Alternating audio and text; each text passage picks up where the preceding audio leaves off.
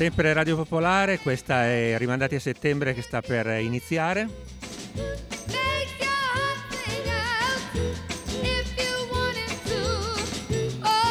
In studio come sempre Roberto Caselli e Paolo Magliocco. Buongiorno Paolo, buongiorno, presenta il nostro ospite allora. Dunque, oggi rimandati a settembre, oggi eh, parliamo di, di, scienza e di scienziati come sempre, facciamo un breve riepilogo di, di un ramo diverso della scienza e, e, oggi parliamo di matematica. Il matematico, matematica, la scienza più difficile di tutte, o no? eh, chissà, chissà. Con noi c'è Alfio Quarteroni che è uh, un matematico, un matematico che piace a tutti. Eh, Quarteroni è un matematico che piace a tutti perché piace ovviamente ai suoi colleghi matematici, ma questo eh, eh, lo diamo per scontato anche perché i matematici sono così pochi nel mondo che si piacciono si di sicuro tra di loro. Eh, piace a, ai suoi colleghi matematici, ma piace molto anche mh, a chi ha bisogno della matematica, per esempio alle aziende, a, a chi in qualche modo applica la matematica in campi eh, particolari, parleremo molto anche di questo, e piace anche al grande pubblico perché Quarteroni è un ottimo divulgatore molto richiesto, grazie per aver accettato il nostro invito, ma è spesso in giro anche per conferenze, festival e, e incontri con uh, la gente comune, con quella che, che, pretende di non capirla la matematica. ma, ma, perché? Perché secondo te eh, la matematica è così ostica al, al, allo studente medio? È una bella domanda. Forse perché è insegnata male, e questo già insomma è una battuta un po' pesante. Ma sì, effettivamente credo che ci siano due, due elementi sostanziali. Il primo è che ehm, in generale viene presentata non come una scienza viva, attiva. Se uno parla di biologia dei ragazzi della scuola media, eh, non ha bisogno di spiegare perché la biologia è importante. Se parla di fisica non ha bisogno di motivarli perché la fisica è dappertutto, si tocca. Eh, se parla di matematica è come un po' parlare del, del, greco antico. Credo che sia veramente un errore concettuale di fondo. Matematica è vivissima, e permea tutte le, le, altre scienze, permea tutti gli aspetti della nostra vita oggi e quindi per certi aspetti sarebbe facile motivare i ragazzi da subito spiegando che stiamo parlando di qualcosa che avrà un ruolo fondamentale nella loro vita. Questa è la prima questione. Sì, probabilmente non, lo, gli studenti non si rendono conto del perché di questo calcolo pazzesco, queste parentesi, queste frazioni, queste espressioni, no, che, che, dicono a ah, che cosa mi servono. E beh, poi serve, lo, lo, capiranno più avanti, però forse è importante far capire in quali contesti la matematica verrà usata e sarà importante. No? Esatto, eh. quindi motivarli attraverso gli esempi, e ce ne sono oggi infiniti per fortuna, perché anzi oggi è difficilissimo trovare un ambito del sapere, un ambito della realizzazione della nostra vita in cui non ci sia matematica. È, è, è più, contra, è più difficile trovare il controesempio che l'esempio, come direbbero i matematici. La seconda questione, l'hai citato tu prima, è effettivamente è anche un modo a volte un po' troppo meccanicistico, eh, coercitivo di insegnare eh, le formule. La matematica non è la formula, la, la formula eventualmente è lo strumento della matematica per arrivare a qualche cosa che ha una sua bellezza, una sua compiutezza e bisogna partire da lì, bisogna partire dall'obiettivo, bisogna partire dall'orizzonte e poi far capire la strada da fare per arrivare all'orizzonte. Quindi la formula è la fatica necessaria per acquisire un obiettivo se l'obiettivo è ridotto alla realizzazione della formula... E alla la sintesi finale la formula, no? E... Ai ai ai ai, abbiamo qualche, qualche problema di, di cuffia, ecco fatto. E dicevo, è l'obiettivo finale poi alla fine la formula, no? Cioè è la sintesi. Sì, la, la, formula, la, formula, è uno strumento, la formula è, eh, dipende naturalmente, eh, il, il, teorema è l'obiettivo finale, ma il teorema racchiude in una sintesi estrema perfetta un valore fondamentale che resterà sempre, quindi un teorema vero, un teorema che ha una sua verità perenne, non è una cosa che si mette in discussione, non è una moda.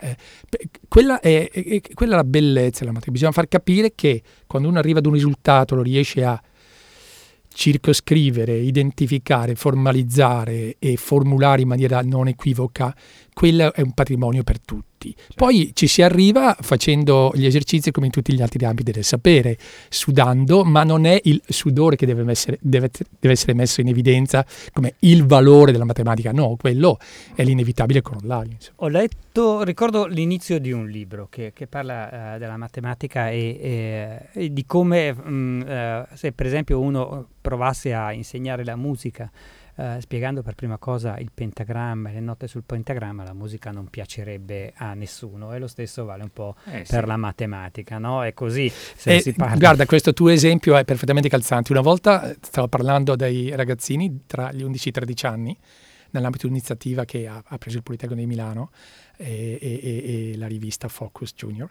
e avevo davanti una platea di 300 ragazzini che ho tenuto incollati eh, letteralmente alla, alla, discussione, alla presentazione per più di un'ora, che mi sembra già miracoloso. E, e, sono caduto esattamente quando facevo questo esempio.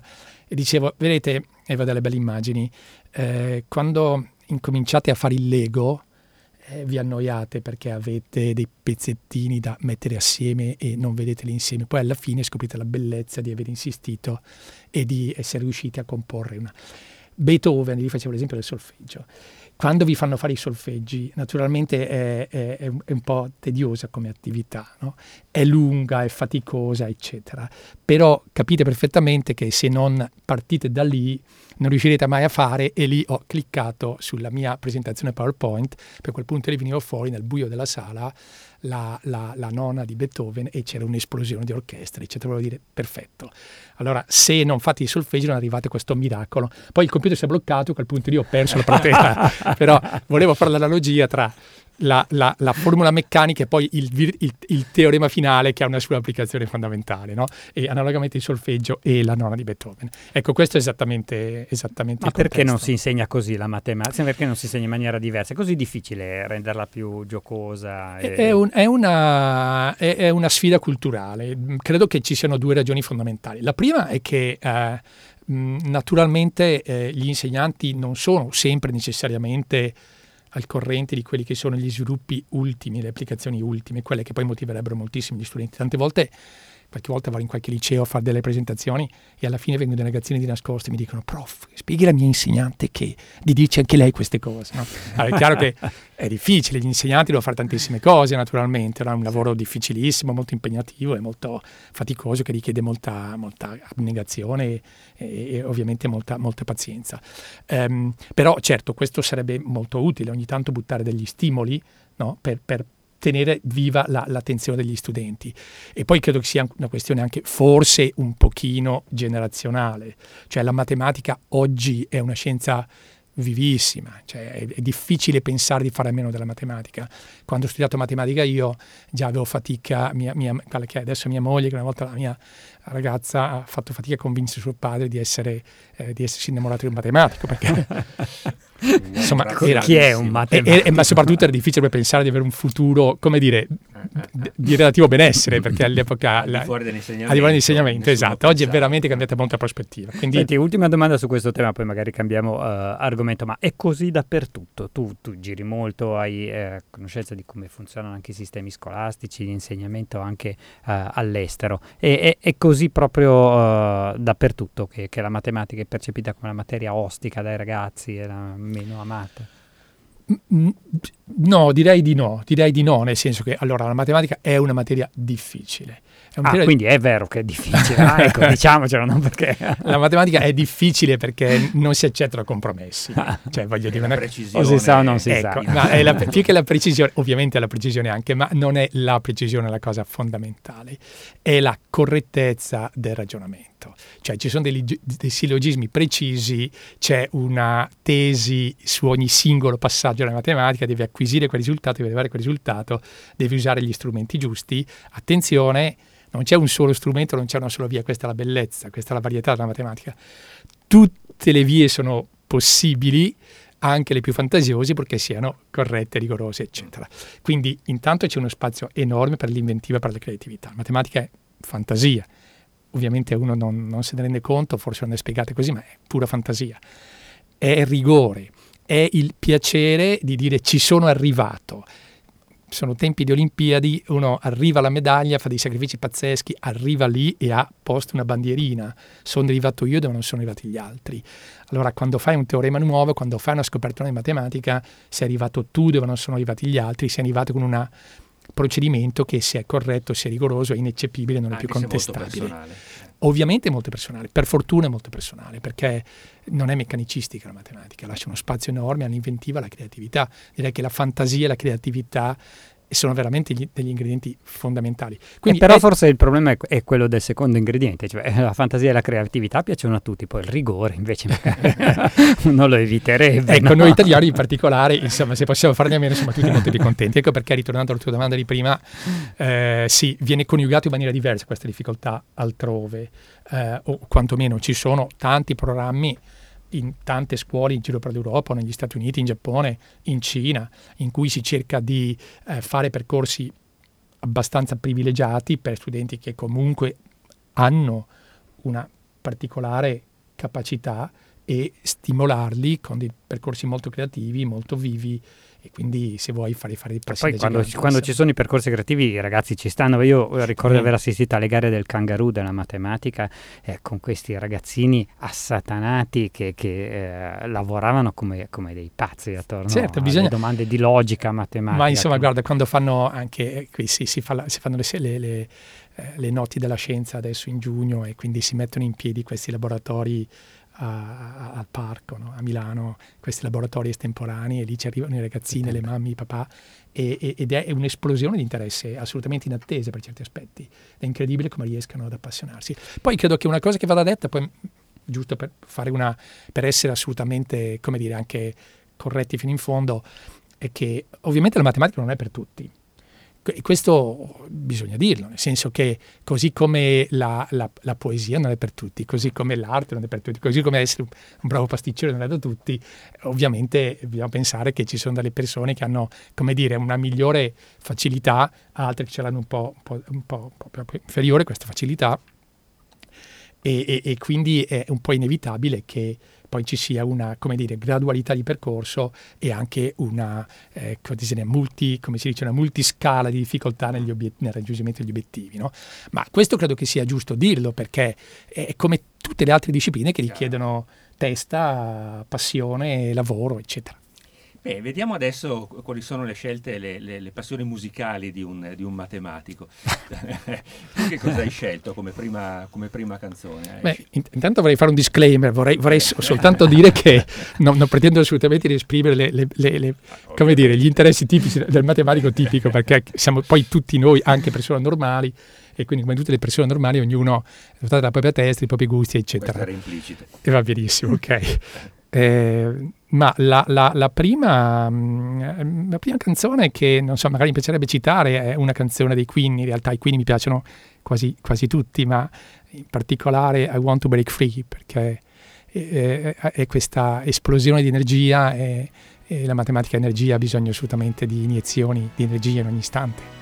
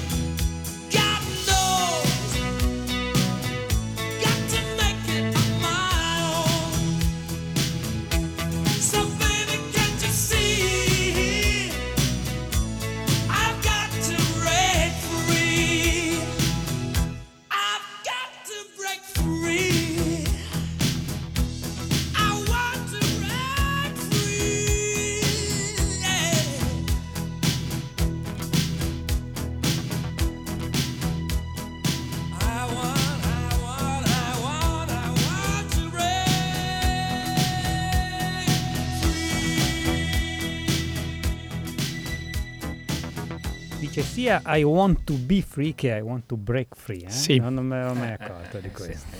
Incomincia con I want to break free e poi finisce con I want to be free.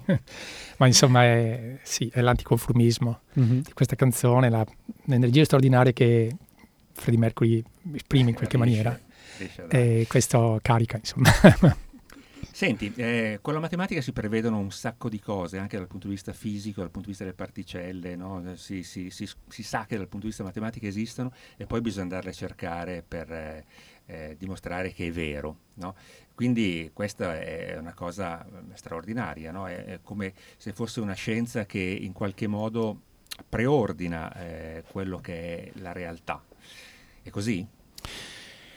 Cioè l'universo è matematico, possiamo dire una roba del genere. Sì, sì, diciamo che è, questa è una frase abbastanza nota. Le leggi della natura sono scritte. Le leggi della eccetera, eccetera. Uh, sì, ma di più, direi, altrimenti addirittura di più. non giustificherei il mio, il mio, il mio stipendio, insomma. Um, allora, ci sono beh, tante considerazioni da fare. La prima è che sì, mh, tanti comportamenti della natura si spiegano molto bene con la matematica e quindi eh, paradossalmente comportamenti che a volte possono sembrare anche un po' improvvisati o addirittura caotici eh, sono in realtà eh, riproducibili con formule e prevedibili con formule e, e, addirittura con formule deterministiche, quindi si riproducono sempre esattamente alla stessa maniera. Altre ovviamente sono meno prevedibili perché c'è una componente di stocastiche, come si dice, eh, di aleatorietà, che pure i modelli matematici cercano di, di, di, prevedere. Allora, i modelli matematici effettivamente cercano di interpretare tante cose, il comportamento della natura con equazioni, ma anche tante altre cose, per esempio come funziona la propagazione di un'onda nell'etere, per esempio come funzionano i nostri telefonini, eh, per esempio come si imma- trasferisce un'immagine eh, da cellulare a cellulare, eh, per esempio come delle macchine perfette eh, eh, si possano controllare con degli algoritmi, sto parlando della produzione, eh, per esempio come un atleta può comportarsi e addirittura come si può cercare di aiutarlo a migliorare le sue performance. Um, i, i, modelli sono i veri mediatori tra eh, diciamo, il vero, la conoscenza e la sua realizzazione. E sono un ponte, permettono di stabilire un ponte ideale ma operativo tra eh, il sapere e il fare, se vogliamo. Eh, ovviamente ci sono modelli concettuali che vengono prima dall'esperimento e come dicevi tu prima possono aiutare a immaginare quella che può essere una possibile manifestazione del sapere, manifestazione della natura, oppure della possibile della realtà, eh, con, con, equazioni. Eh, sono delle congetture a volte, come tutte le congetture vanno poi provate.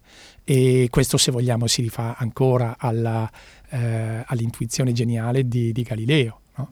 in cui la... Uh, eh, c'è, c'è, c'è, il, c'è, il metodo diciamo, della deduzione, c'è il metodo dell'induzione, no?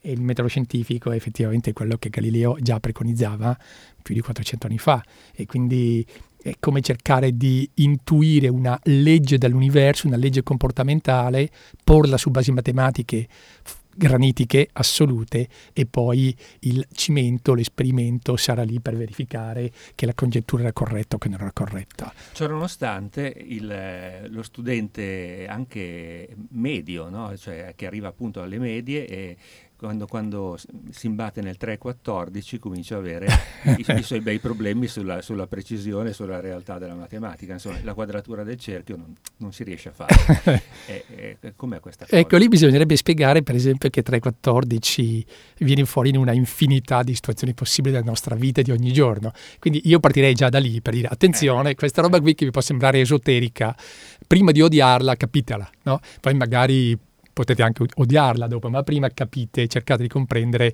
che cosa vuol dire, che profondità nasconde questa, eh. questa, questa costante universale come tante altre costanti universali. Aiutaci, aiutaci. E, e, poi, e, poi, si costruisce naturalmente.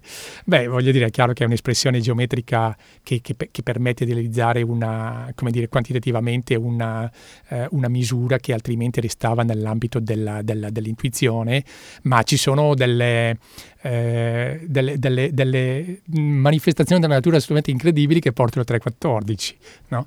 eh, che portano a rapporti magici come quelli della sezione aurea, che poi li trovi in tantissime espressioni dell'architettura, ma anche della, dire, della manifestazione, vale dire, biologica No? Ci sono delle piante che si sviluppano, dei fiori che si sviluppano, eh, gli stami si, si, distribuiscono secondo delle leggi che obbediscono a, a, delle equazioni in cui il 314 è un ruolo assolutamente fondamentale per dire se prendi un fiume e, e lo lasci scorrere in una, in una, in una eh, pianura, diciamo, senza, senza, limiti, sostanzialmente senza vincoli, e gli per, permette ai suoi effluenti di svilupparsi, poi vai a vedere che alla fine c'è un rapporto magico tra la, l'area, fina, scusate, la, la, lunghezza finale e la lunghezza iniziale che è ancora retta al 314.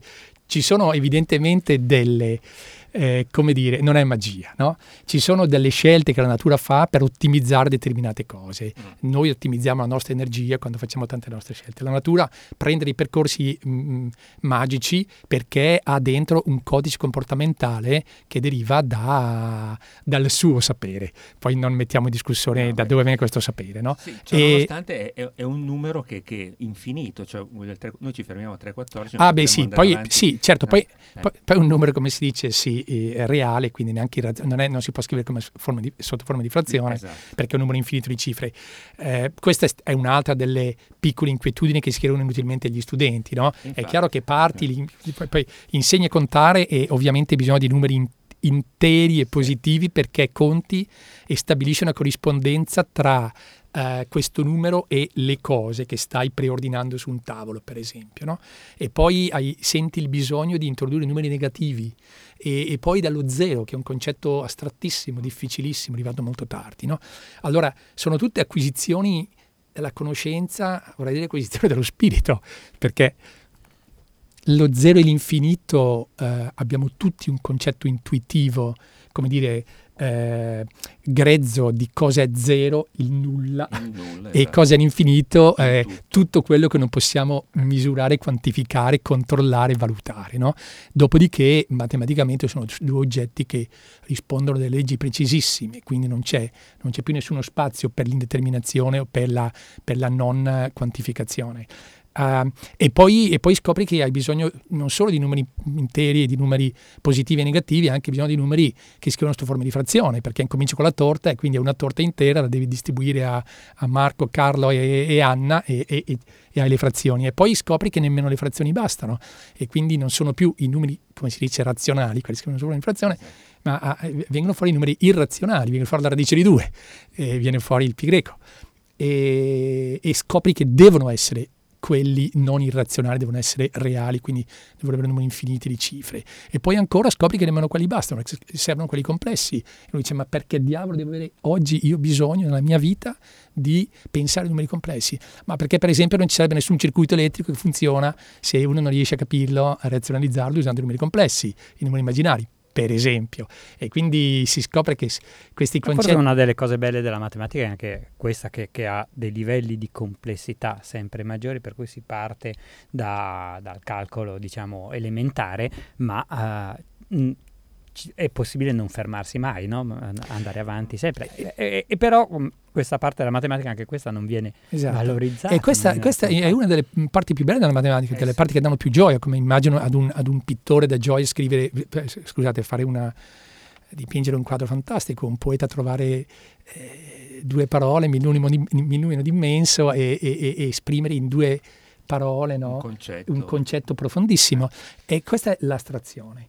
Eh, quando prima parlavo degli, eh, dei, dei, dei, numeri positivi, poi dei negativi, e poi dei razionali, e poi dei reali, e poi dei complessi, e poi dopo ci sono, queste sono classi di oggetti, questi sono insiemi che poi definiscono degli spazi, e poi il, quegli spazi hai già abbandonato il mondo nostro, l'R3, no? le tre dimensioni, le hai già abbandonate, sei già arrivato in una dimensione che è quella dell'astrazione pura, in cui tuttavia continuano ad esserci delle regole fantastiche, precise, costruisci, costruisci, costruisci, non c'è limite in questa costruzione. Qual è il limite? Il limite è quello della coerenza, della consistenza, cioè uno non può divertirsi a costruire delle cose fasulle, deve costruire delle cose che tengono, si tengono tra di loro, in una logica assolutamente ferrea, in una coerenza matematica, e uno dice ma chi, a chi servono queste cose?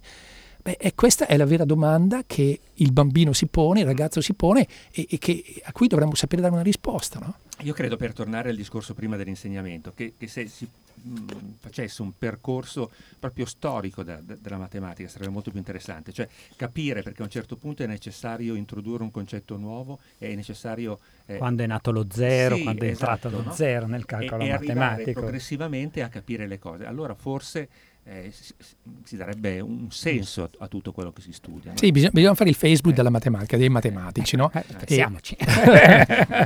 e però c'è anche eh, in quello che dicevi questo, questa mh, mm, duplicità di nuovo della matematica, no? Per tu da una parte ci racconti che la matematica è dappertutto, in tutte le cose pratiche, si scopre poi una, un numero, un, un, calcolo dietro e, e dall'altra però è anche pure astrazione, sì. no? È fantasia, filosofia. Ma eh, questo è esattamente il punto. Allora, fa- facciamo degli esempi concreti magari. No? Allora, qui davanti abbiamo una bottiglietta d'acqua. Eh, cosa c'è di più concreto di una bottiglietta d'acqua? Di più semplice, tutto sommato, da, da, da, da immaginare, il cui comportamento sembra essere assolutamente, come dire, ovvio, no? La sto agitando e mi aspetto come quest'acqua interna bottiglietta chiusa. eh, sì, ecco, muove, cioè. ecco, guardate, adesso l'agito un po' più violentemente, no? Mm. La soluzione di questo problema è una soluzione di un milione di dollari. Eh, all'inizio del 2000 eh, il Clay Institute di, di, di, mm, canadese ha, ha, fatto una lista di 10 problemi da un milione di dollari, ancora irrisolti nella matematica. E uno era proprio questo, no? della flu- fluidodinamica, dinamica dei fluidi. Queste sono, eh, ci sono delle equazioni che descrivono questo comportamento di quest'acqua che si sta muovendo in questa bottiglia, in un canale, nel mare, nel nostro sistema cardiocircolatorio, eh, nel nostro cervello, perché abbiamo il sistema cervospinale, quindi nel nostro ventricolo, dappertutto, quindi qualcosa di molto concreto, molto vivo. Ci sono delle equazioni che descrivono questo comportamento, si chiamano equazioni Navier-Stokes, e, e, e non c'è ancora un teorema che dica che la soluzione di questa equazione Navier-Stokes in tre dimensioni esiste ed è unica. L'esistenza e l'unicità sono fondamentali. L'esistenza perché, vai, se non esiste di cosa parliamo? Quindi abbiamo bisogno di cercare cose che esistano. L'unicità è un concetto molto, un, po', un pochino più esoterico per un matematico, ma io voglio essere sicuro che una soluzione sia riproducibile. Se faccio questo gesto, a questo gesto corrisponde questa azione, corrisponde questa azione adesso e deve corrispondere questa, questa reazione sempre se il mio gesto è fatto nelle stesse condizioni. Unicità. Allora, il teorema di città non c'è ancora, è, è, uno dei teoremi da un milione di dollari. Um, uno dice, va bene, e allora di cosa stiamo parlando? Cioè, un teorema che nessuna mente umana ancora... E io queste equazioni le risolvo tutti i giorni, noi le risolviamo tutti i giorni, perché, perché eh, pur mancandomi un teorema io so che in questo caso la soluzione esiste, quindi io cerco di riprodurre questa soluzione col calcolatore. E qui viene fuori il compromesso, ma un compromesso positivo, cioè la mediazione tra l'impossibile e quello che deve essere possibile. Um, io non ho un teorema che mi dica che il flusso di sangue nel mio ventricolo, nostri, nel nostro cuore, in un cuore sano, eh, esiste ed è unico. Non ho ancora un teorema matematico che mi permette di dire questo. Eh, anche Ma, perché probabilmente le valvole sono differ- leggermente differenti da persona a persona. Certamente, lì c'è la variabilità, però a, a, parità di persona, a parità di individuo, eh, sì. prendo una fotografia di quello che succede, voglio, voglio studiare completamente il flusso di sangue nel mio, eh, nel mio cuore per un, un, un, intero battito, vuol dire un secondo di tempo fisico.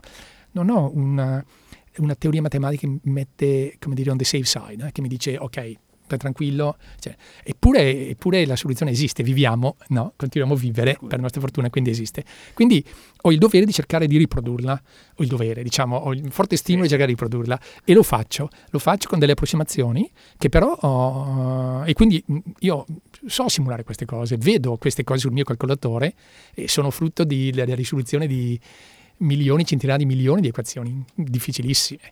E, io vedo la soluzione e, e, e, poi ovviamente devo essere sicuro che questa soluzione non è il frutto di una elucubrazione di una mente più o meno ispirata o più o meno malata. No? Eh, voglio sapere che questa roba qui corrisponde al vero e allora ho la possibilità di fare quello che si chiama la validazione. Vado a vedere cosa succede prendendo la risonanza magnetica di un cuore vero, per un certo istante voglio vedere che il mio strumento matematico ha saputo riprodurre quella specifica cosa. No? Quindi deve essere il momento in cui ritorno alla vita vera, alla realtà vera. Ecco, il modello permette di fare astrazione, scrivere tutto in equazioni, vivere in un mondo a parte, come noi siamo qui in questo studio isolato, no? mi metto in un mondo isolato dove non esiste più cuore, mente, eh, canale con l'acqua o altro, risolvo queste equazioni e poi ho il dovere di capire se queste equazioni sono state risolte bene. Se ritorno al discorso del, di Galileo, no?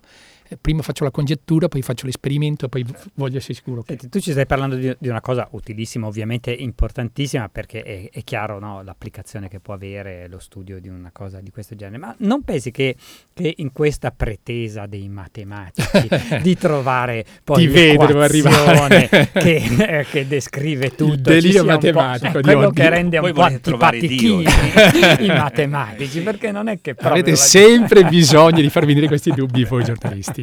Va bene, ok. Va bene. Sì, allora, no, no, ma mi permetti di dare sì, una risposta rapidissima? certo. Io ho una sola pretesa, anzi un solo desiderio, quello di riuscire a contribuire a capire delle cose, esattamente come il mio collega fisico lo fa, il biologo lo fa, il medico lo fa, l'ingegnere lo fa, e porto il mio contributo. Poi ho oggi la fortuna di lavorare con una disciplina che riesce ad essere come dire, tra virgolette, per certi aspetti autosufficiente. E quindi quando riesco a formalizzare le cose, poi esiste solo quello, posso prescindere da qualunque altra cosa e posso andare eh, in profondità in maniera arbitrariamente verticale. E poi ovviamente ho il dovere di tornare a confrontarmi col mondo. Quindi no, non ho il bisogno e neanche l'ambizione di provare che eh, Dio c'è e io ci arriverò, però voglio aiutare a capire. Benissimo, senti, il secondo pezzo perché stiamo parlando tanto. Eh, secondo pezzo che poi eh, merita un approfondimento, secondo me, proprio dal punto di vista della discussione. Un pezzo di Pink Floyd, eh, mi pare, I Wish You Were Here, è il, è il pezzo mi sembra che tu abbia scelto.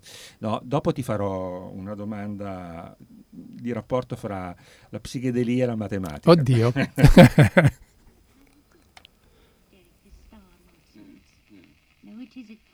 sure of it.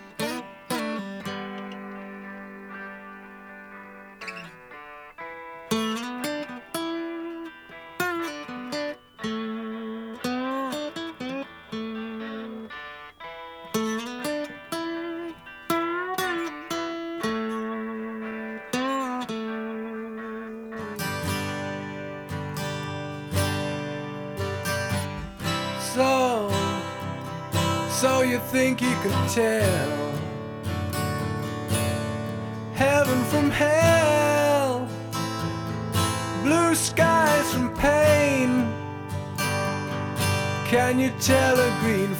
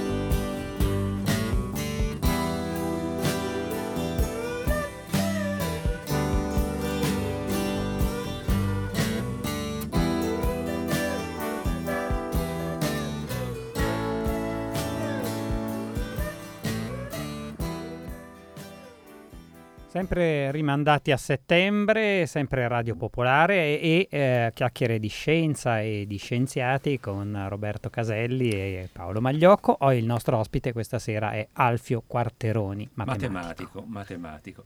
Senti, ti dicevo prima Alfio, eh, in qualche modo la psichedelia è un, un tentativo di rendere, come dire, il, il cervello eh, più più ampio, no? Una, di, di, aumentare la coscienza nostra, no? che in qualche modo è anche lo scopo della matematica in qualche, in qualche misura. No? Eh, trovi dei rapporti fra queste due cose? Voglio dire, il, la tua scelta, perché hai, hai, hai scelto due pezzi psichedelici, eh, questo e poi ce ne sarà un altro dei Rolling Stones eh, che, che, appunto ripercorre questo, questo cammino. E, e, la matematica. C'è, c'è un rapporto secondo te fra, fra queste cose? Eh, non, un, no, po tira, no. un po' tirato no, non lo so razionalizzare. Cioè, in matematica in genere parlo solo delle cose che penso di riuscire a controllare, quindi cercherò di non abbandonare troppo il solco. Um, sì, sicuramente um, eh, sognare è importante per un matematico, perché eh, tutti noi eh, sogniamo di eh, riuscire ad arrivare dove altri non sono arrivati. E, e, e, non è l'esploratore che ovviamente lo, lo, anche egli sogna e, e, sogna sul terreno e ha dei punti di riferimento precisissimi.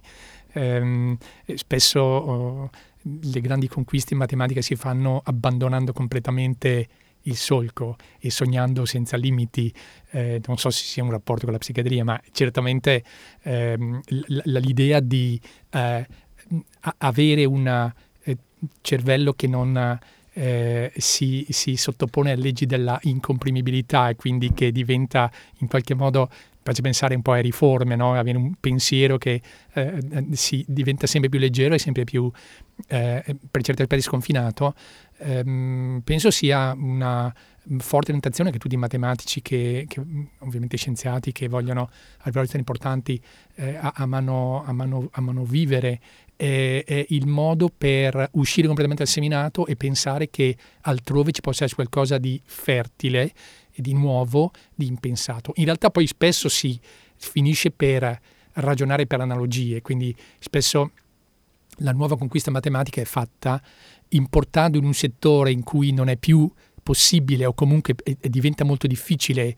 esplorare ulteriormente, ehm, importando idee, eh, approcci di settori totalmente diversi. Queste capacità di lavorare in maniera astratta, analogica, per, sin- ehm, per analogia, per sintesi estrema, è un po' un connotato, direi, importante di chi vuol fare della matematica creativa. Ma, ma come si diventa matematici? Come sei diventato matematico? È una, una storia anche un po' uh, particolare di come sei arrivato poi a, a, questo. Ma uno da bambino sogna di fare il matematico, come sogna di fare Forse sì, non io, non io. No, ma io sono arrivato in maniera assolutamente, diciamo, la mia non, non, è, non è, una storia, come dire, eh, affascinante da raccontare, nel senso che io fino a... Non ci scommetterei.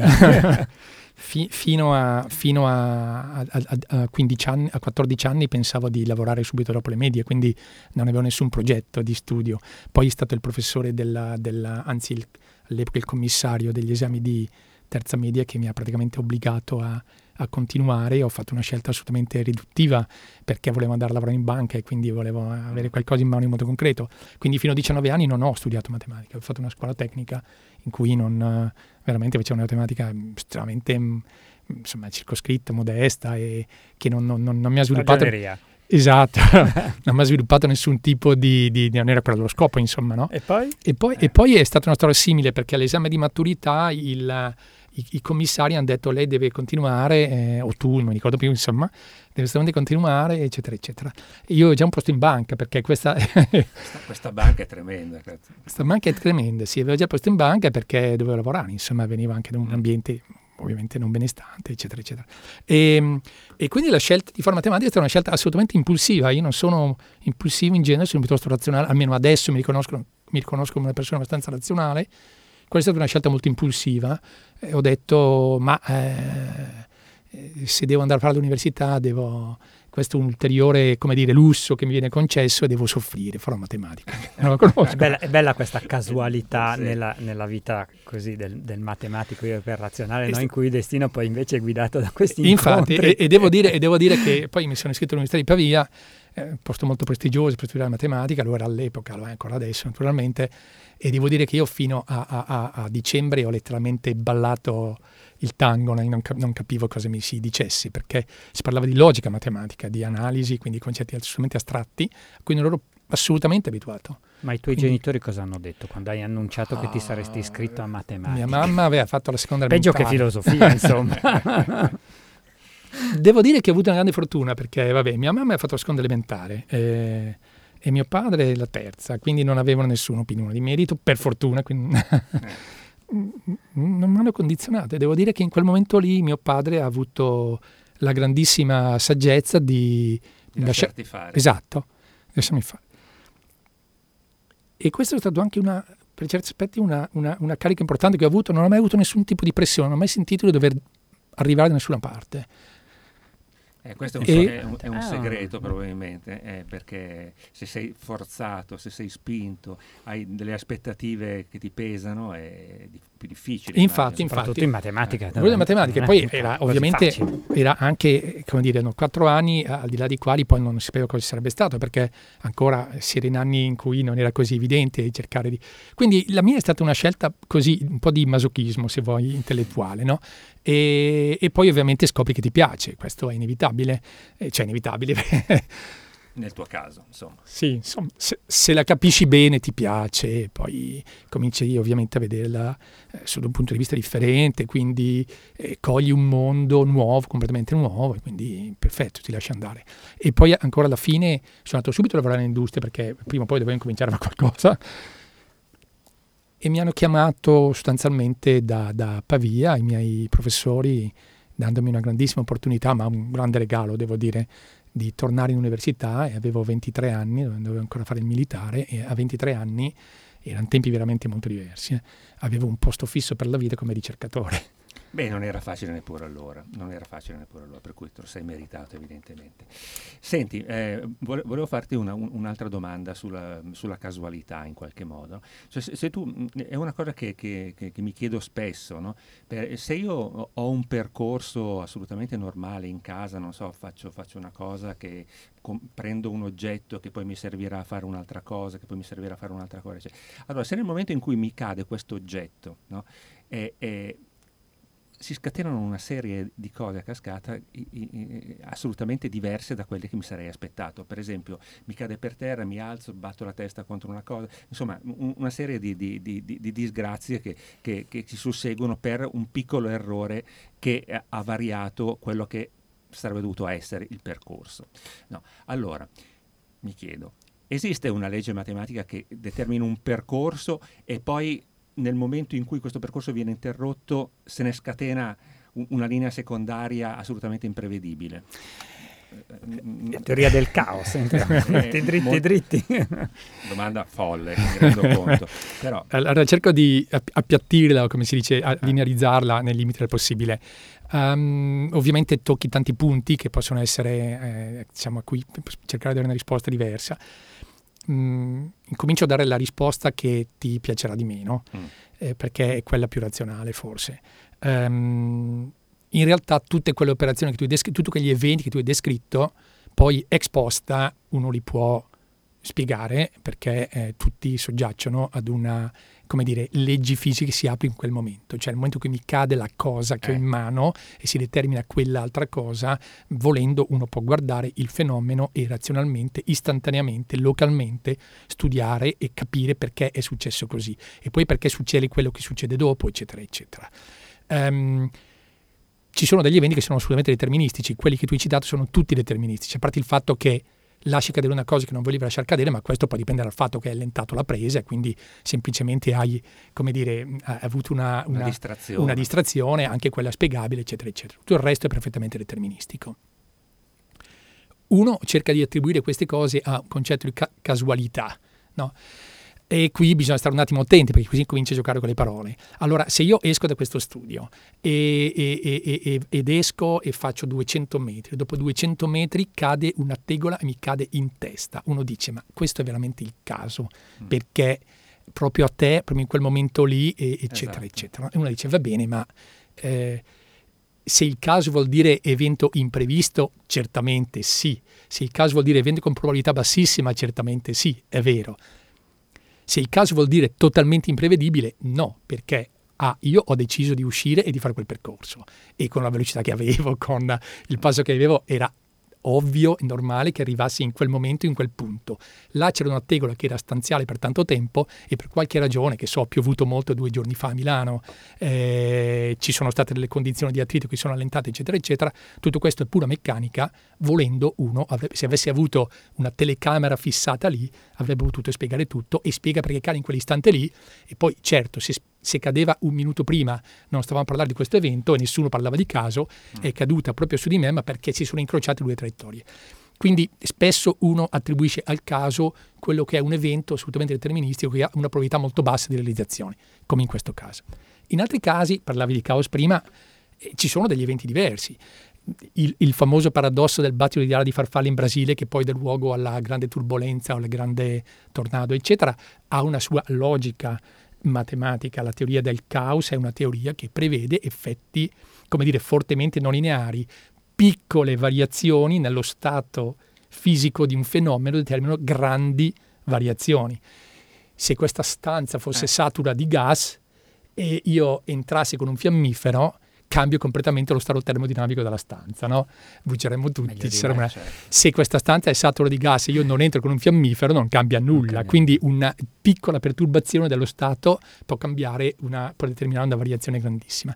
Quindi, ma questa è la non linearità, se vogliamo, no? Ci sono eventi che ci sembrano più, come dire, incontrollabili eh, o più caotici, più casuali, perché eh, c'è una fortissima componente di non linearità eh, che non sappiamo valutare con gli occhi normali, con gli occhi con cui valutiamo normalmente la vita. Se poi vai a usare ancora una volta, adesso spero non me ne vorrete delle equazioni, la teoria del caos, eh, Lorenz è stato un grandissimo matematico, biologo, eh, che, ha, che, ha, che, ha, che, ha, creato un modellino semplicissimo, completamente capito dal punto di vista matematico e dà origine a delle dire, situazioni che il profano chiamerebbe caotiche. Ma in quello che dicevi prima c'è una cosa che mi eh, intriga molto e, che vale la pena secondo me eh, puntualizzare un attimo, cioè un'altra delle, delle mh, mm, della mancanza di abitudini, un'altra delle mancate abitudini che abbiamo rispetto alla matematica è quello di ragionare in termini probabilistici.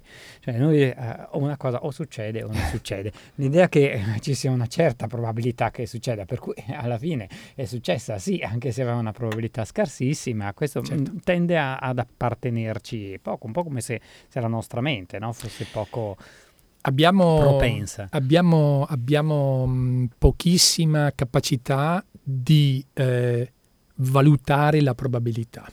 Cioè quando mh, si parla di, del, del, gioco d'azzardo e si dice vincere è facile, no? e, e uno dice qualche amenità eh, nei media perché deve conquistare naturalmente eh, il pubblico e quindi mm. deve farlo giocare. Eh, uno si lascia mm, tentare e convincere da cose che sono assolutamente fasulle.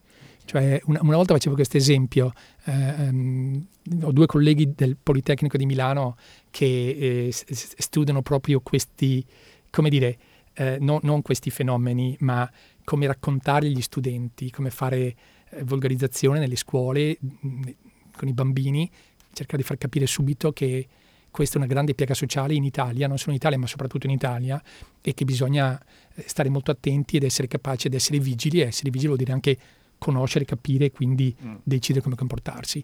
Cioè la, la, la, la probabilità di vincere Super Enalotto è è, è, una su un numero che è gigantesco e dice ma gigante quanto, gigantesco quanto, è gigantesco quant, quant, quante, quanto il numero di carte da gioco che puoi mettere eh, partendo da Milano e andando a, a, a, Monopoli, che è una giusta, che è una buona, buona coincidenza, no? Ecco, immaginatevi questa roba qui, no? E quindi immaginatevi quanto poveretti siete quando andate a spendere soldi che certo. magari vi costano sacrificio, vi sono costati sacrificio, per l'illusione di, di vincere. Diventare ecco, ricchi. Di diventare ricchi. E questa è veramente una questione di educazione. La probabilità è un concetto difficile da acquisire, ehm, anche quando ti diverti a fare gli esemplietti semplici in cui tiri la moneta, la tiri una volta, due volte, tre volte, dieci volte e poi riparti e la stessa mm. probabilità di ripartire da zero oppure no. E sono cose che vanno spiegate. Più di matematica, quindi eh, eh, abituare la gente a usare un po' più esatto. di concetti matematici. Certo, e da subito, da subito, da, i, i ragazzini hanno anche una grandissima capacità a, a, cogliere queste cose molto più anche nella finanza, anche nell'economia. no, molti matematici poi Ovviamente. finiscono a lavorare. Beh, noi ne abbiamo più di un terzo, più di un terzo di quelli che formiamo vanno a finire a lavorare nella finanza, eh, strumenti, nella finanza quantitativa, sì. Lì si cerca Ma lì attenzione, l'algoritmo perfetto. lì, lì mi, mi, difendo solo, difendo un attimo la categoria se me lo consentite. Il matematica tipicamente nella finanza fa la quantificazione del rischio. Eh certo. E quindi non ti dà lo strumento per vincere, certo. dà in mano agli altri, che siano operatori, che siano investitori, eh, uno strumento per meglio quantificare il rischio. Mm. Ancora una volta mi piace pensare che questo sia un contributo alla conoscenza che il matematico dà. Però eh, tu invece nel, nell'uso della matematica in, eh, su problemi molto pratici fai, eh, hai fatto anche ben altro. Eh, io ricordo l'esperienza con uh, Alinghi per uh, il disegno di, di, una delle barche della Coppa America e ultimamente, proprio per stare sull'attualità, hai collaborato anche al progetto di Solar Impulse, l'aereo che senza un goccio di carburante è riuscito a fare il giro del mondo completamente sfruttando energie rinnovabili e energia solare. In questo caso, che cosa c'entra il matematico con Solar Impulse? Ce, ce, lo devi dire in tre minuti perché stiamo andando ah, verso la fine della trasmissione. Allora, le, la, diciamo co- concretamente è successo che il Bertrand Picard, che è questo grande esploratore, è venuto al Politecnico di Losanna con l'idea di fare Solar Impulse nel 2001, alla fine del 2001, ah, scusate, fino al 2003, eh, quando eh, avevamo appena vinto con Alinghi la prima competizione Coppa America e, e quindi eh, ha chiesto aiuto allo stesso team che aveva fatto Alinghi, che aveva contribuito allo sviluppo di Alinghi per fare il design preliminare. Questo è stato il motivo del mio coinvolgimento, quindi il rettore del Politeknico Esame mi ha chiesto eh, continui per cortesia a a, a, dare una mano e questa è una nuova avventura. Dal punto di vista poi della sostanza del lavoro, ehm, quando si fa un progetto di questo genere, al di là del mito, al di là del sogno, è un vero sogno questo, no? non è il sogno di portare su un aereo di questo tipo i 350 passeggeri mm. che stanno su un Boeing 777 no? o, o un A380 eh, perché chissà quando questo sarà possibile, ma è quello che si chiama una proof of concept, quindi spiegare che puoi partire da lì che è possibile. E, e, e, per questo bisogna superare delle difficoltà gigantesche, in particolare armonizzare diverse esigenze che sono tra loro conflittuali, quella della potenza, e quella dell'aerodinamica, e quella del consumo, eccetera, eccetera. E lì la matematica va a nozze perché la matematica trova le soluzioni ottimali, armonizza con, mettendo tutto a sistema quindi risolvendo queste equazioni insieme e cercando le traiettorie di soluzione ottimale, le soluzioni proponibili. Quindi, se vuoi, è stata quella che ha dato all'inizio, che ha arato il solco, che ha detto: Ok, questa è una pista che si può seguire, questo dimensionamento, questo potenziamento questa aerodinamica è fattibile e quindi su quella base è stato fatto il primo prototipo di Solar Impulse. Senti, un'ultima domanda per chiudere, poi veramente mettiamo il... Eh, ma siamo, siamo, veramente in chiusura, per ma cui non... non tra... cosa, cosa fa il matematico quando, quando, entra in ufficio? Comincia a scarabocchiare numeri No, cerca di parlare con i suoi collaboratori come tutti gli altri. Senti Alfio Quarteroni, stiamo veramente, abbiamo parlato tantissimo, purtroppo abbiamo poca musica perché l'argomento era veramente interessante. Quello che sta andando è un... Eh, qualche cosa di molto, mh, così, molto romantico mi sembra, eh, Giovanni Allevi eh, in un pezzo, come mai un, un, una scelta solo musicale? Ma eh, mi, mi, mi, piace il titolo, Go, Go with the Flow, eh, i, i, flussi sono una parte importante delle mie applicazioni, eh, racchiudono una grandissima armonia, una grande bellezza, una grande difficoltà e, e questa musica la vedo come sottofondo ideale di tante mie simulazioni. Grazie ad Alfio Quarteroni. Sì, termina qui Rimandati a settembre di questa sera. Roberto Caselli e Paolo Magliocco vi salutano. Grazie ancora al nostro matematico. Grazie a voi.